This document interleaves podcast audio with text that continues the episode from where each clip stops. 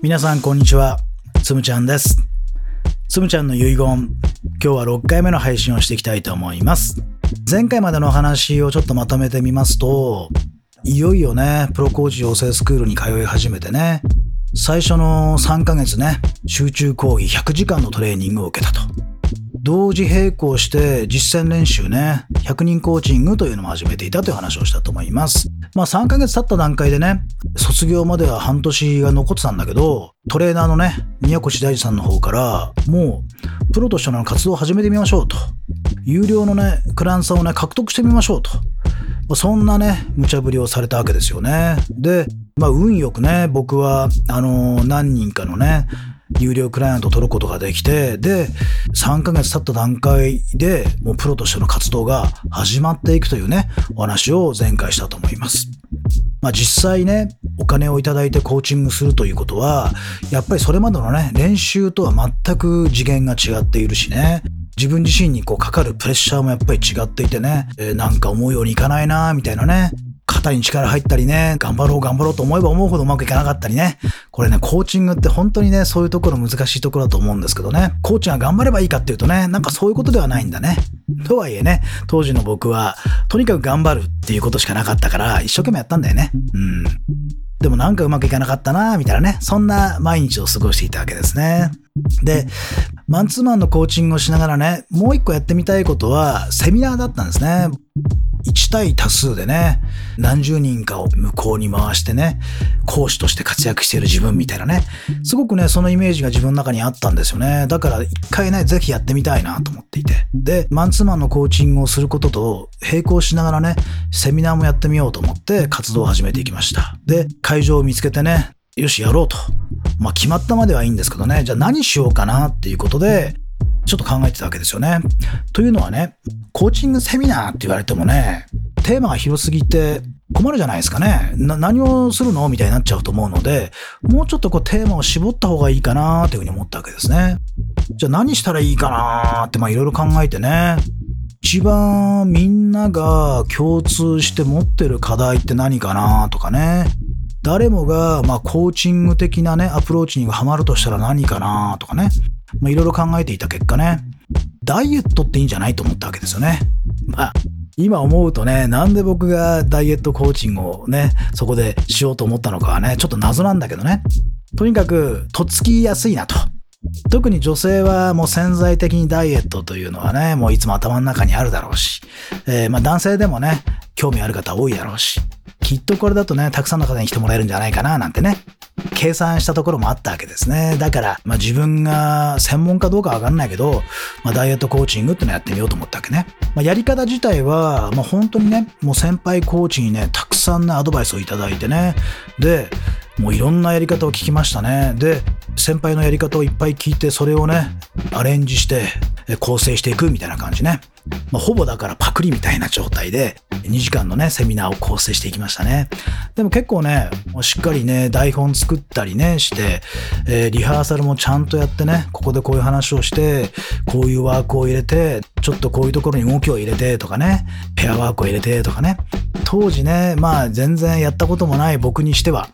よくよく準備してね、やったなというふうに思いますね。うん。結構ね、真面目なのね、そういうところはね。ちゃんとやろうと思って、で、しっかりリハーサルして当日に臨んでいくわけですね。で、まあ、コンテンツはね、なんとかなるわけ、こうやってね、先輩の力も借りながらやっていけば、なんとかなるんだけど、問題はね、やっぱ集客なんですよね。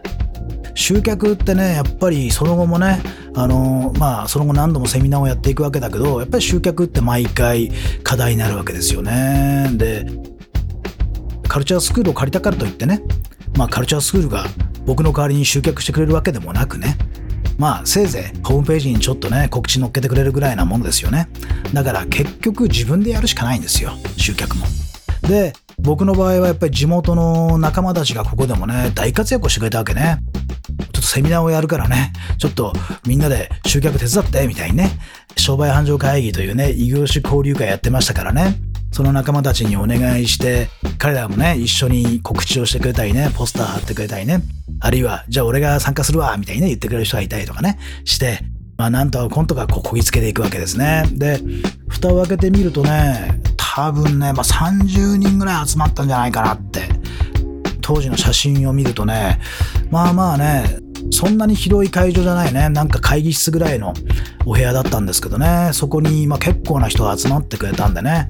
いや、大成功だったなって今思うとね、思いますね。まあ、当時はもう、なんてとにかく夢中でやってましたからね。えー、もう一人でも多くと思ってたから、全然余裕は全くなかったんだけどね。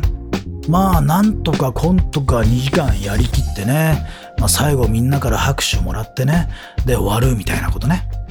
まあでも、もう一人一人はね、もうほぼほぼ、まあ、その、コーチングに興味があってきたかというとね、まあそれは3分の1ぐらいかな。もうほぼほぼ僕の応援ですよね。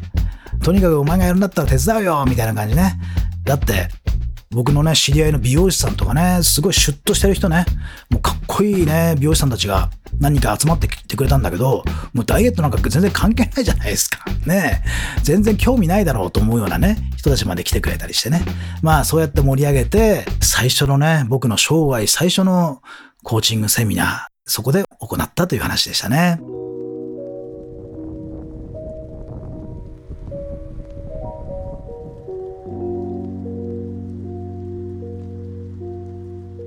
まあ、その後ね、その会場を使って定期的にね、セミナーをやるようになるんですよ。毎月1回ずつやってね、で、6回シリーズみたいなね、半年おきに更新していくみたいなね、そういうセミナーを、おそらくね、こっからね、4、5年ぐらい続けましたね。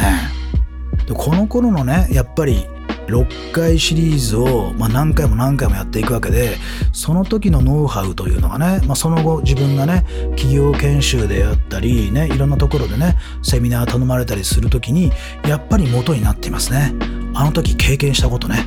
うまくいったこともうまくいかなかったことも全部含めてそれがまあ血となり肉となってでその後の自分の講師としてのねスキルに全部つながっていくみたいなねことになったなと思います。で、その記念すべき1回目がコーチングスクールに通ってる最中ね、えー、ちょうどね、多分8月とか9月とかね、そのぐらいだったと思いますね。そのぐらいに開催したという話でした。いや、懐かしいなと思いながらね、今思い出して話してるんですけどね。ちょうどね、10月ぐらいかな、秋口だったと思うんですけど、最初の3ヶ月の集中講義があって、残りの半年っていうのはね、だいたい月1回ぐらいのペースなんですよ。土日土日で行く感じね。だから、残りの半年で100時間みたいな感じね。そういう講義なんですけど、最初の3ヶ月の基本的なスキルを教えてくれるとすれば、残りの半年でね、実際にみんながもうプロとしての活動を始めてる人もいっぱいいたのでね、その振り返りをしたりね、それをブラッシュアップしたりね、具体的な課題を出して、そこで宮越さんとかね、平本さんコーチングしてくれたりっていうね、えー、そういう風な時間をずっと過ごしていくわけね。だから、とってもね、実践的なトレーニング、え具体的な課題を持ち寄ってそこで解決していくみたいなねそういう時間を過ごしていきましたね。で10月ぐらいにもう残り3ヶ月でね本当に卒業の終わりが来るわけね。でそこで、えー、ちょっと1個課題をいただいたんですね。それは卒業したらねまあ本格的なプロとしてのね活動をしていくわけだけどあなたは誰のためにどんなコーチングをしていきたいですかっていうね、えー、そういう課題をもらったわけですね。で、それを A4 ね、1枚にまとめて提出してくださいと、レポートを作って提出してくださいと、まあそういう宿題をいただいたんですね。で、僕は当時、もちろんね、きっかけが東日本大震災だったですからね、やっぱり被災地の方々のためにコーチングをしたいなという思いが一つね。でそれからもう一個は、まあ、自分が、あの自分でビジネスをねやっていましたので当時のね取引先の皆さんのためにコーチングをしていきたいなっていうのは一つね。この2つがねもう揺るがない自分の中の軸だなっていうふうに思ってたわけですよね。まあそう思いながらレポートをまとめていこうと思ったんだけどね。なんかねこうワクワクしないんですよね。うん。なんか違うななんか違うなって。もっと自分が本当にやりたいことってあるんじゃないかなって。すごくね自問自答が始まったんですね。なんかワクワクしないの。頭では震災で、えー、苦しんでる被災地の方々のためにってのもあるしもちろん今のね取引先の方々のためにってのもあるんだけどなんかワクワクしない。なんか違う。もっと俺したいことあるんじゃないかなって思ったわけで帰りのね当時はもう新幹線が動き始めていたのでね、新幹線乗って帰ってる最中の中でね、うとうとしながらずっと考えてたんですよ。俺誰のために何したいんだろうって、誰のコーチングしたら一番自分がワクワクするのかなってずっと考えた時に、こうね、天からうわっと降りてきたものがあったんですよ。ふわっと降りてきたんですよね。で、それ何かというとね、高校野球のコーチやってみたいなって思ったんですよね。高校野球のコーチやったらワクワクするだろうなってもう全身がねなんかこうね踊り出すのあそれはいいなと思ったの。ね、で僕はね、まあ、小学校中学校高校とね、まあ、野球をやってきたわけですよね。で僕は高校野球はね経験したんだけど、まあ、本当にね非常に弱いね公立高校でね夏の甲子園のね予選も1回戦で負けるようなねめっちゃ弱いチームだったんですね僕のチームってね。だからまあそんなバリバリな高校球児ではないんだけどでもなんかね自分の内側の中にまだこう燃えかすみたいなのが残っててわあいいな高校球児と一緒にやるっていいなと思ったわけね。で当時の青森県ってやっぱり強豪校ってあるわけですよね。私学の強豪校がいくつかあってね、まあ、全国からいい選手がね集まってきてね。青森県代表とはいえいろんなね大阪や東京からいい選手が来てその高校からね代表として出ていくみたいなね。そういうチームがすごく多かったね。で、まあ、僕としてはねやっぱり地元の子供たち頑張れっていう気持ちがあったわけですよ。地元のね野球少年たち頑張れってね。なんかないのかな地元の子供たちで頑張っていけるっていうそういうねチームってないのかななんてね。もしねあればそれはスキルとかね体力だけじゃなくてやっぱりメンタル絶対重要だなと思ったわけ。だから絶対にメンタルコーチングねメンタルコーチが必要になってくるんじゃないかなと思ったわけ。だからこれだと思ったわけですよ。高校野球のコーチをやってみたいな。ねえ、もうこっからはもうワクワクが止まんないの。もう新幹線の中でもう眠かったんだけど目が覚めてね、もうすぐにメモをいっぱい取ってね、レポートのね、下書きみたいのを始めていったわけですよね。えー、自分は地元のね、球児たちね、野球少年たちのために